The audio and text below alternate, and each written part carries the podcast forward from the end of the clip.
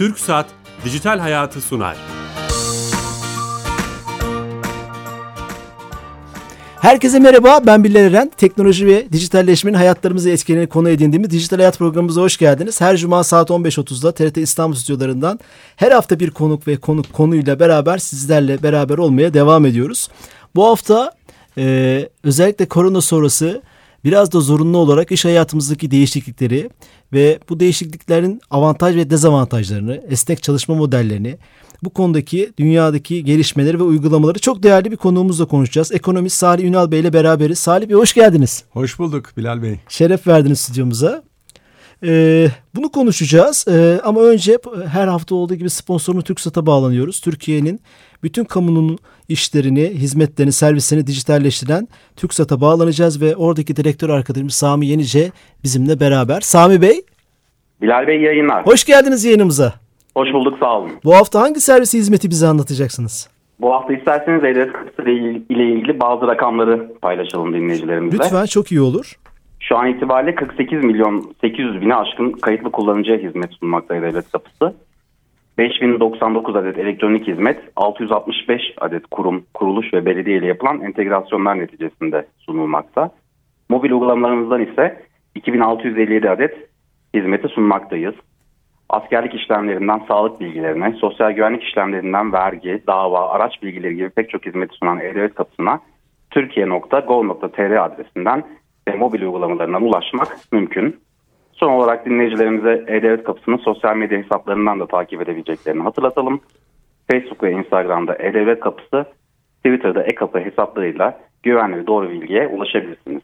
Harika hem kullanıcı sayısı hem aktif kullanıcı sayısının arttığı hele özellikle bugünlerde arttığı bir dönemdeyiz. Elinize sağlık, emeğinize sağlık. Teşekkürler, iyi yayınlar diliyorum. Evet, teşekkür ederiz, sağ olun. Ee, TürkSat'a bağlandık ve yeni katılan dinleyicilerim için tekrar edeceğim.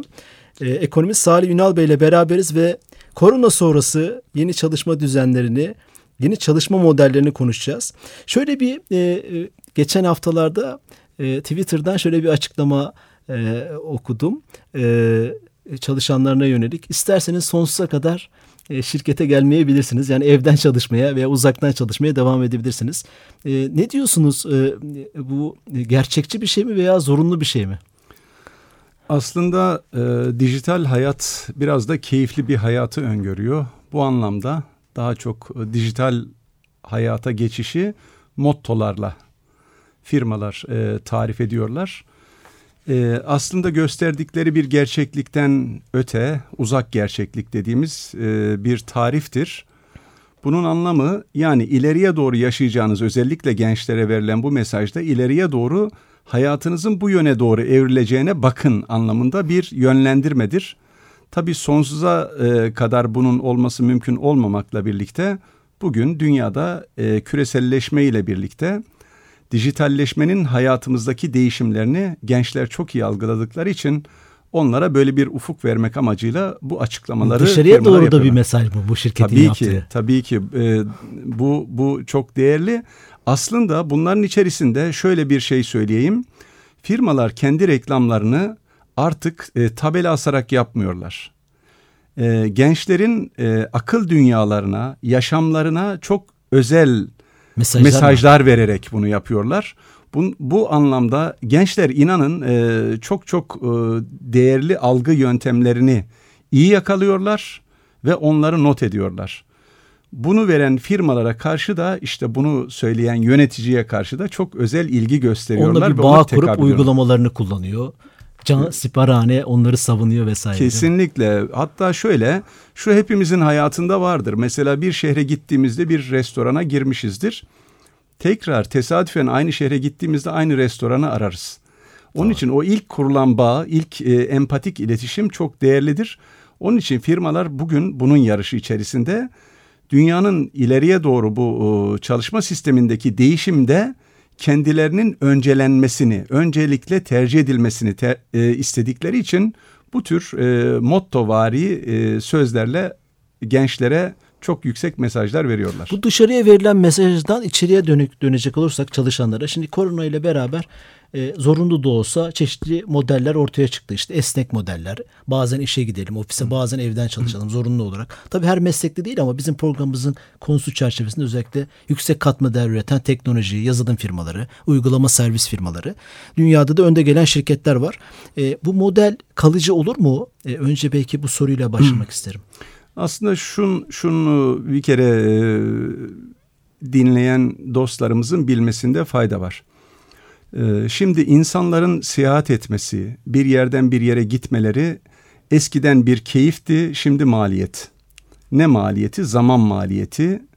Efendime söyleyeyim aynı zamanda bir ekonomik maliyet. Bunun için artık özellikle kalabalıklaşan şehirlerde bu maliyetleri katlanmak yüksek daha yüksek maliyetler oluşturuyor. Bu sebeple e, bu öncelikle açık ofis sistemleriyle başlamak bunu buradan girmek lazım. Dünya bunu test ederken açık ofis sistemlerini test ederken şimdi uzak ofis sistemlerine geçiyor. Bunu şöyle tarif edeyim. E, bu 30'lu yaşın üzerindeki e, dinleyicilerimiz şunu hemen hatırlayacaklar. Biz daha henüz bu DEK yani masaüstü telefonlar kullanırken masaüstü telefonlarda görüntülü arama, masaüstü telefonlardan görüntülü arama nasıl olacağı çalışırken bir anda mobil telefonlar çıkıverdi. Sizin çok çok iyi bildiğiniz e, gibi ve bir anda e, bu masaüstü e, telefonlarda görüntü oluşturmanın çok anlamlı olmadığı, mobil telefonların daha işlevsel olduğuna karar verildi. Bu açık ofis sistemleri şöyleydi. Bir ofisi elde tutmanın maliyeti hem yüksek e, hem düşük sayıda insanları bir ofise doldurmanın hizmet maliyeti açısından da maliyeti e, daha yüksek. Bunu gidermek için ne yapmak gerekiyor idi? E, daha çok kişinin aynı anda bir ofisten daha düşük maliyetle faydalanmalar için 300 kişinin 500 kişinin aynı anda hizmet verebildiği açık ofis sistemleri geliştirilmişti. Bunun örneklerini birçok ülkede işte ben gittiğim ülkelerde gördüm. Bu ismini söylemekte Paylaşımlı ofis yoksa, sistemleri gibi. Paylaşımlı ofis sistemi. WeWork denilen mesela Doğru. 800 tane e, şubesi olan en az 40-45 tane büyük şehirde konumlanmış bu açık ofis Kolay sistemleri var. Tabii hemen ulaşabiliyorsunuz. Üyeliğiniz var. Gidip oradan kendi işinizi takip Biz edebiliyorsunuz. Biz bir hafta bunu yani. konuk etmiştik. Türkiye'de şubesi olan ha, bir çok güzel. firmanın yetkilisini konuk edip bu açık ofisi, paylaşımlı ofisi konuşmuştuk. Eyvallah. İşte bu açık ofis sistemleri nasıldır, nedir diye biz işte tam o görüntülü telefon meselesini, dek telefon meselesini konuşurken şimdi uzak çalışma yani esnek çalışma modellerine geçtik. Esnek çalışma modelleri gelecek hayatın içerisinde bir şunu kabul edelim kaçınılmaz bir durum. Bu e, ileride mecburen olması gereken yani bir kısmını biliyorsunuz home office diye tarif ediyoruz ama bu bahsettiğimiz e, esnek çalışma modeli sadece home office'le sınırlı değil. Dünyanın neresindeyseniz yani seyahat ettiğiniz anda da çalışabilirsiniz. Yoldayken çalışabilirsiniz, teknenizde çalışabilirsiniz gibi daha geniş kapsamlı bir e, modeli içerdiği için çok daha işlevsel bir model. Sadece belki hacimsel, mekansal değil, zamansal da bir şey. Yani gece de çalışabilir. Yeter ki işi bitirelim. Hani işin bir e, bitirme süresi var vesaire. Geçen haftalarda gene Google'un eski CEO'sunun bir açıklaması vardı. E, Amerika'da bir televizyon kanalına konuk etmişler. Hani aynı konuyu konuşuyorlar. 3-4 şeyden bahsetti. Bir tanesi bundan sonra çalışanları e, aynı oturma düzeninde oturtamayacağız. Hani yan yana birer metre aralıkta. Bir öyle bir sıkıntımız olacak. İstemeyecek çalışan bunu. İkincisi uzun yolculuk yapıp ofisin merkezine gelmek istemeyecek otobüs metro. Üçüncüsü uzak bir yerde toplantıya şirket tarafından gönderilmek istemeyecek. Otelde gece kalmak istemeyecek. Direnç gösterecek. Bu dirence karşı çözümler üretmeliyiz. Bu böyle bu bağlamda bir konuşma yaptılar. Dediğinizi besliyor. Eyvallah. Şöyle aslında bir de e, esnek çalışma modeli tek başına e, bir model değil. Aslında ne var? Bizim e, klasik çalışma sisteminde e, insanların bir araya gelip kolektif bilgi üretmesi, iş üretmesi mantığı var eski sistemlerde. Ben şunu belki biraz ekonomik diyeyim ama e, kolay bir dille anlatmaya çalışayım. Sosyolojik evrelemeye bakarsak insanlık bir sosyolojik evre içinde ne vardı? E, işte toplum bir sıfır vardı e, avcı toplumdu. Daha sonra 2-0'la tarım toplumuna dönüştü. 3-0'la sanayi toplumuna dönüştü. 4-0'la bilgi toplumuna dönüştü. Fakat biz şu anda aslında yakın ileriye doğru gelecekte 5-0 toplum 5-0 ben buna kontrat toplumu diye e, tercüme ediyorum. Aslında kontrat toplumu şu robotik teknoloji ile insanlar arasında kontratlar nasıl yapılacak düşünün. E, robotik teknolojinin ileride geliştiğini bundan 20 sene sonrayı düşünün. İstanbul'da 5 milyon e, kurye e, robot sokakta dolaşıyorlar, caddede dolaşıyorlar. Çarpıştı birisiyle ve insan öldü. E ne yapacaksınız? Robotun vidalarını mı sökeceksiniz? Şimdi bunu bile bugünden e, çalışmak durumundayız. Çalışma hayatının içerisine bu esnek çalışma modelinde hibrit dediğimiz yani karmaşık çalışma modelleri var. Yani belki yarı zamanlı, belki de işte zamanınızın belli bir kısmını bir ofiste geçireceksiniz ama geri kalan kısmını e, bulunduğunuz ortamlarda geçireceksiniz. Şu akılda kalsın isterim. Esnek çalışma modeli zamana ve mesaiye bağlı çalışma modeli demek. Yani aslında mekana bağlılıktan zamana bağlılık kısmına bir geçiş demek. Hmm, güzel, güzel yani mekandan zamana. Evet. E, güzel bir tanımlama oldu. Peki bu bunu tanımladıktan sonra aslında biraz avantaj ve dezavantajlarını da konuşmak lazım. Şimdi e, bu, bu programda bunu konuşuyoruz. Muhtemelen başka yerlerde de konuşuluyor home office ama evde çalışmanın e, çalışan için çok kolay olmadığı zorluklar içerdiği malum. Biraz bunu konuşabiliriz. Onlar nasıl aşılabilir gelecekte? Evin var olan düzenini bozabilir bir baba örneğin. Evet e, bu evet bunu ironik dille anlatmak lazım. Yani hem realite hem de ironik dille şöyle bir şey var. E, bizim hala e, çalışan insanların hayatında sorguladıkları bir şey var. İş yaşam dengesi. Biz bazen öyle bir kaptırırız ki kendimizi aile hayatımızı ihmal ederiz. İşte mesaidir şu işi öncelikle bitireyim derken iş yerine kapanırız. Koşuşturmaktan eve vakit ayıramayız. Şimdi e, bu tür çalışanlar için bu hibrit e, çalışma sistemi ya da esnek çalışma modeli bir anda çok bulunmaz bir nimet gibi geldi öncelikle. Oh eve de vakit ayırıyorum demeye başladık. Harika bak ne güzel konferansları evden de yapıyoruz.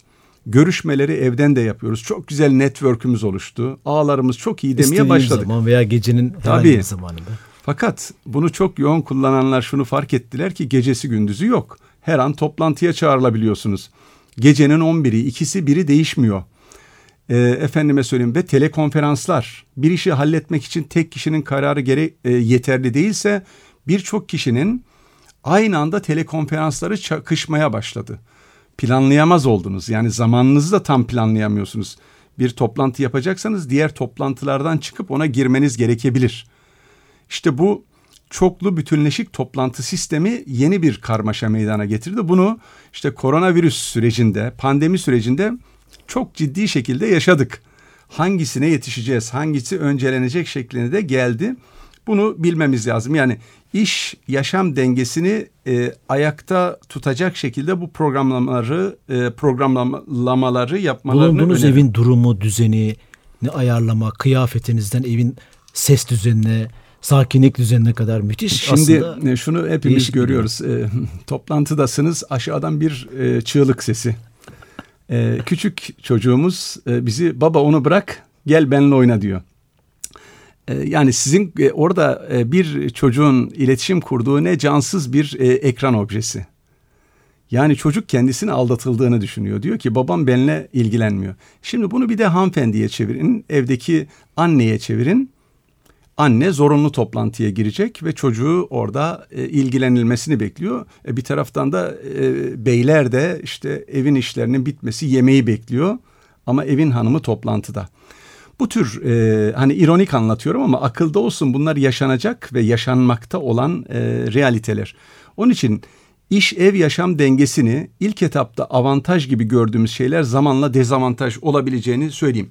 Tabii şöyle bir avantajları sıralarsak işte bir giyim kuşam rahatlığı yani kodlama açısından işte işe uygun kıyafet, yola uygun kıyafet meselesinde özellikle e, yani kadın dinleyicilerimizin buna ilgi göstereceğini düşünüyorum. Sürekli bu kıyafet değiştirme meselelerinden biraz da kurtulmuş olabilirler avantajı olarak. Efendime söyleyeyim mesela mekan bağımlılığından bir anlamda kurtulmayı da öngörüyor. Kapalı alanda sürekli aynı masa başında boynunuz ağrıyor şeklinde gibi algılayabilirsiniz.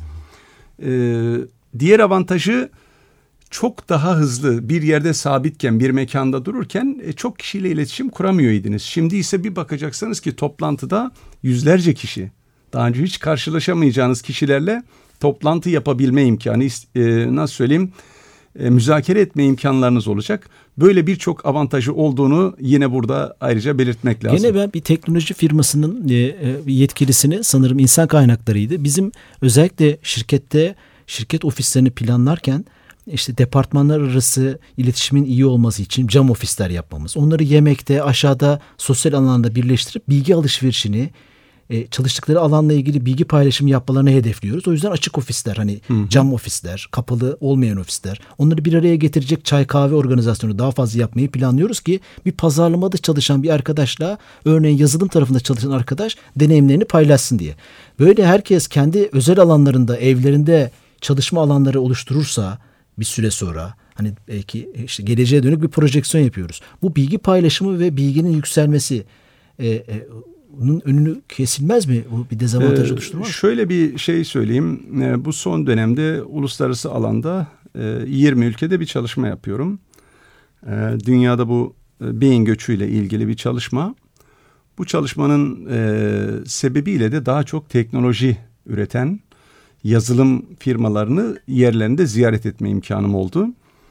Ee, oralarda gördüğüm şey şu idi. Ee, gerçekten içeri giriyorsunuz. Ofis sisteminin içerisinde mutfağı, ağırlama salonları, uyku salonları, fitness yani sosyal yaşamın gerektirdiği her şey bir ofisin içerisinde. Ee, orada bulunduğunuz süre içerisinde çok verimli, anında birisinin masasına geçip orayla müzakere edebiliyorsunuz. E, bunun faydalı olduğu görüldüğü için dünyada biliyorsunuz sizin daha çok ilgi alanınız olduğu için birçok firma bunu yaptı ve başarılarının arkasında açıkçası bu var. Bunu yaparken diyelim ki... E, Koronayı hesap etmemişlerdi. Yani. Tabii, tabii. Şimdi bu e, süreci böyle gideceğini zannettiler. Ama şimdi e, dediğiniz gibi korona hayatımızın içerisinde sadece iş hayatımız değil, mental hayatımızda da çok ciddi zihinsel değişimler e, oluşturuyor ama iş hayatında şimdi bu insanları bu kadar bir araya getirme imkanları olmadığı için mecburen uzak iş gücü yöntemlerine e, döndüler. Hem kendi elemanlarından hem de düşünün e, mesela ben en son Belarus'ta Minsk'te bir e, çalışma alanına gittim. Çok e, muhteşem bir dönüşüm yapmışlardı. Önce zihinsel dönüşümle şehir üniversitelerini ağırlıklı bir şekilde teknoloji e, eğitimlerine dönüştürmüşler ve sosyal alandaki eğitimleri kır üniversitelerine devretmişler. E, ve e, bu savaş oyunlarında dünya beşincisi haline gelmişler. Almanya'nın otomotiv devlerinin yazılım yaptırdığı en büyük e, şirketler o bölgede Belarus'ta konuşlanmışlar. Evet. Ilginç. Ve çok ilginç e, beyin göçünü durdurmuşlar. Aksine dışarıdan iş adam şey, yazılımcı alır hale getirmişler. Bu mental bir e, dönüşümdür. Bu süreç gayet e, faydalı da işledi. Ben e, özellikle Türkiye'de de bu esnek çalışma modellerinin bu konuştuğumuz süreç içerisinde bunlara hızlı geçebilmemiz için mutlaka ve mutlaka teknoloji yatırımlarına çok ağırlıklı e, yönelmemiz lazım. Hatta buradan biraz da mesaj vari bir şey söyleyeyim. Ben e, aynı zamanda Türkiye Vergi Konseyi İcra Kurulu üyesiyim e, bu dijitalleşen teknoloji içerisinde vergi ile alakalı e, çünkü şirketler artık şey e, sanal e, ticaret yapıyorlar. Bunları vergilemek de artık eskisi zor. gibi çok zor. E, dünyada bütün sistemler aynı yere doğru evrildiğinde yeni şeyler söylememiz lazım. Onun için Türkiye'nin teknoloji alanında yapacağı yatırımların teşvik edilmesi hatta Türkiye'deki bütün teşviklerin kaldırılıp teknoloji alanına taşınması gerektiğini düşünüyorum. İkincisi de e, bu e, yazılım meselesinin kesinlikle ilkokullara, hay ortaokul lise değil, ilkokullara kadar taşınması ve en az bir edebiyat dersi kadar, en az bir tarih dersi kadar oraya taşınması gerekiyor. Oralarda bu e, ilerideki çalışma hayatını, esnek çalışma hayatlarını yazılım üzerinden öğretirsek geleceğe çok iyi gençler, çalışma sistemine e, yetkinliği olan gençler yetiştirmiş oluruz Şunu diye de dünyayı gezen, dünyadaki konularla ilgili çalışma yapan insanlar hep aynı ortak şeyi söylüyor. Yani e, kat, katma değerin nerede olduğu ile ilgili hep ortak cümleler. Yani buraya biz 285 haftaları program yapıyoruz. Bu konularda derdi olan, bu konularla ilgili dünyaya bakan insanların hep ortak jargonu bu. Yani mutlaka bu konular e, e, madde madde söyleniyor. Şöyle aslında küreselleşme diye bir olguyu yaşıyoruz ya. Küreselleşme istenerek yapılan bir olgu değil, bir doğal evrim. Mesele küreselleşme içerisinde kendi e, toplumunuzu nasıl yetiştirip küreselleşmede e, yüzeyde kalabileceğini sağlamanız. Bu evrim ve değişimi eğer toplumlara, yönetimler bazen isteyerek, bazen öğreterek ve bazen hatta e, zorla bunları yapıp gelecek teknolojileri e, kendi ülkelerinde e, uygulamazlarsa maalesef dünyada bir kulvar oluşuyor. O da işte o demin bahsettiğim beyin göçüyle ilgili meselede olduğu gibi doğu toplumları çalışıyorlar, çok çalışıyorlar. Mesela bizim e, OECD içerisinde en çok 50 küsür ülkede en çok çalışan Türkler. Zaman olarak değil mi? Tabii ki zaman olarak ama elde ettiğimiz verim öyle değil. O Biz çalışmanın karşılığında. biz bir ürün ihraç ederken ürettiğimiz ürünün birim başına getirisi 0.85 euro sent iken e, 85 0.85 euro sent iken Almanya 4.20 euro ile satıyor bunu. Aynı çalışmayı biz daha fazla yaptığımız halde bizden 5 kat daha fazla getiri elde ediyor. İşte onun için bizim de bu emekleri e, doğru kullanmamız için ona e, taşımamız Beyin gerekiyor. göçü derken bu arada hatırlatacağım. E, ekonomist Salih Ünal'la çok e, gelecekle ilgili korona sonrası çalışma modeliyle ilgili sohbet ediyoruz. Beyin göçü demiş demişken şimdi ülkeler e, özellikle Amerika'da bunu görüyoruz. Trump önce ben önce Amerika diyor. Sınırları kapatıyor. E, e, sınırları şöyle vizeleri iptal ederek vesaire. Gerçi kongreden dö- dönmüş sanırım o vizeleri iptal ka- kararı. Ama hani Ama bu- bir iradeyi gösteriyor. Bir yani. iradeyi Bundan gösteriyor. Ben evet dışarıdaki e, insanları da içerideki insanları değerlendirmek istiyorum diyor. Bunu- benzer ülkelerde görüyoruz. Peki e, bu e, yeni çalışma modeli buna uygun mu? Bu konuda ne dersiniz? Şöyle aslında e, Trump'ınki çaresizlik. Bunu buradan e, e, söylemiş olayım. E, demin söylediğim gibi bu bir bu bir e, nasıl söyleyeyim e, bir sel, bir akıntı. Dünyada küreselleşme önüne öyle kolay geçilemeyecek. Basit e, mesela Trump'ın yaptığı bir e, dar bölge milliyetçiliği. E, ben burada elit bir toplumum, bu toplumu korumaya çalışıyorum diyor Korona ama onun elini güçlendiriyor mu peki? ee, şöyle aslında Trump'ın mesaj verdiği kesim daha çok oy aldığı taban kesim. Yani daha eğitimsiz kesime bunları söylüyor. Ama aksine Amerika'yı Amerika yapan güç biliyorsunuz beyin göçünden oluşur. Yani Amerika'nın müesses nizamı bunu çok iyi bilir. Yani dünyadaki yıllardır yeşil kartlar üzerinden yıllık ortalama 1 milyon insanı kendi ülkesine davet ederek dünyadaki bütün teknolojileri aslında transfer ederek Göçmenler beyinlerdeki ülkesi. tabii alarak getirmiştir. Trump'ın e, söylemeye çalıştığı şey daha çok siyasal bir mesaj. Ondan daha ileriye gitmez. Onun için Amerika kesinlikle e, bunu yapmayacaktır. Kapısını kapatmayacaktır. Niye yapsın? Düşünün. E, Türkiye'de yetişmiş bir genci düşünün. E, bu gençler Amerika'ya gittiği zaman üniversiteyi bitirinceye kadar sadece devlet katkısı olarak hayatı boyunca devlet ona 193 bin lira maliyet katlanmış okulu, e, efendime söyleyeyim dershanesi, öğretmeni bunların maliyetlerini düşünün. Velilerin öde, ödedikleri Hariç. hikaye. Diyelim ki 250 bin gencimiz gitti. Bu 50 milyarlık varlık demek. E bu yetişmiş gençlerin getiri katsayıları 5 yani bir yılda 250 milyar liralık getirinin kaybolması demek. Şimdi Al- Almanya, Amerika ya da Avrupa'daki bir ülke buna hayır mı diyecek? Aksine şöyle bir şey oluyor. Ülkelerdeki zenginlikler maalesef zengin insanlar eliyle paralarını oraya göndermek, sonra da gençler, çocuklar da onları takip etmek yoluyla oraya giderek ülkeleri zayıf hale getiriyorlar. O yüzden bu bahsettiğiniz çok değerli bir konu seçmişsiniz. Esnek çalışma modeli bugün sadece konuşulacak bir konu değil bence yasal düzenlemesinin hemen ve behemhal yapılması gereken bir zorunluluktur. Onun için özellikle kamuda e, yetkili dostlara şunu söylemek isterim. Bunu hızlı bir şekilde çalışma sisteminin içerisinde tarif etmeliler. Yasal düzenlemeleri bunların yapılmalı. Çünkü bunun da bir takım ihtilafları ve hukuki sorunlar oluşacak. Bunun altyapısının da şimdiden yapılmasında fayda var diyor. İşe gelmesini bekleyecek çalışan. Bu bir de bunun sadece çalışan boyutu yok. Patronlar, iş sahipleri o şeyi var, tarafı var. Onu hiç konuşmuyoruz. Yani bir iş sahibi Evet. e, çalışanının e, mutlaka mekanında görmek isteyecek. E, bir süre sonra en azından. Ta- tam da bu. Aslında olayı şöyle bakmak lazım. İşçi iseniz esnek çalışma modeli size ne getiriyor ne götürüyor. İşverenseniz ne getiriyor ne götürüyor. Ee, şöyle bir dezavantajı her zaman kenarda tutalım. Özellikle e, mobilizasyon ya da konsolidasyon için esnek çalışma modelleri bizim gibi emek yoğun ülkelere çok çok uygun bir sistem değil. Niye değil? Ee, çok suistimale açık alanlar oluşuyor burada. Ben kendime uygun alanda bu işi nasıl olsa sonunda yaparım. Biz biraz e, böyle bir kültürümüz de var. Yani ödevi bir ayda önce verseniz, bir yılda önce veya bir gün önce de verseniz son dakikada ödev yapma diye bir kültürümüz var.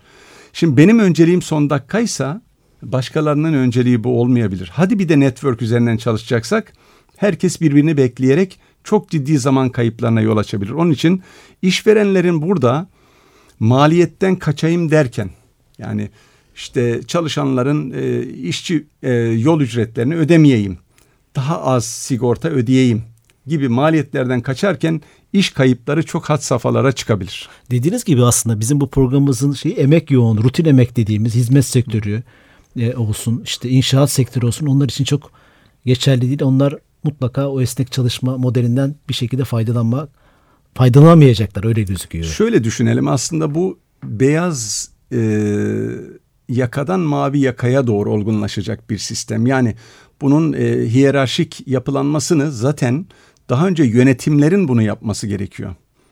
Yani Doğru. yönetim kurullarının mesela bu esnek çalışma modellerine daha hızlı geçerek e, ara birim yöneticilerini buna taşımalarında öncelikle fayda Öncelikle fayda düşünüyorum. var.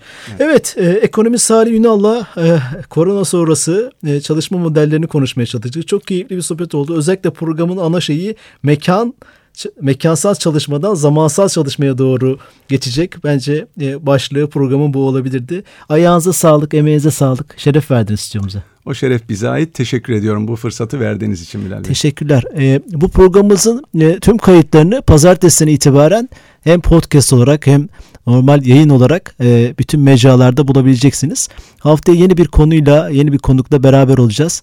E, iyi hafta sonları, hoşçakalın.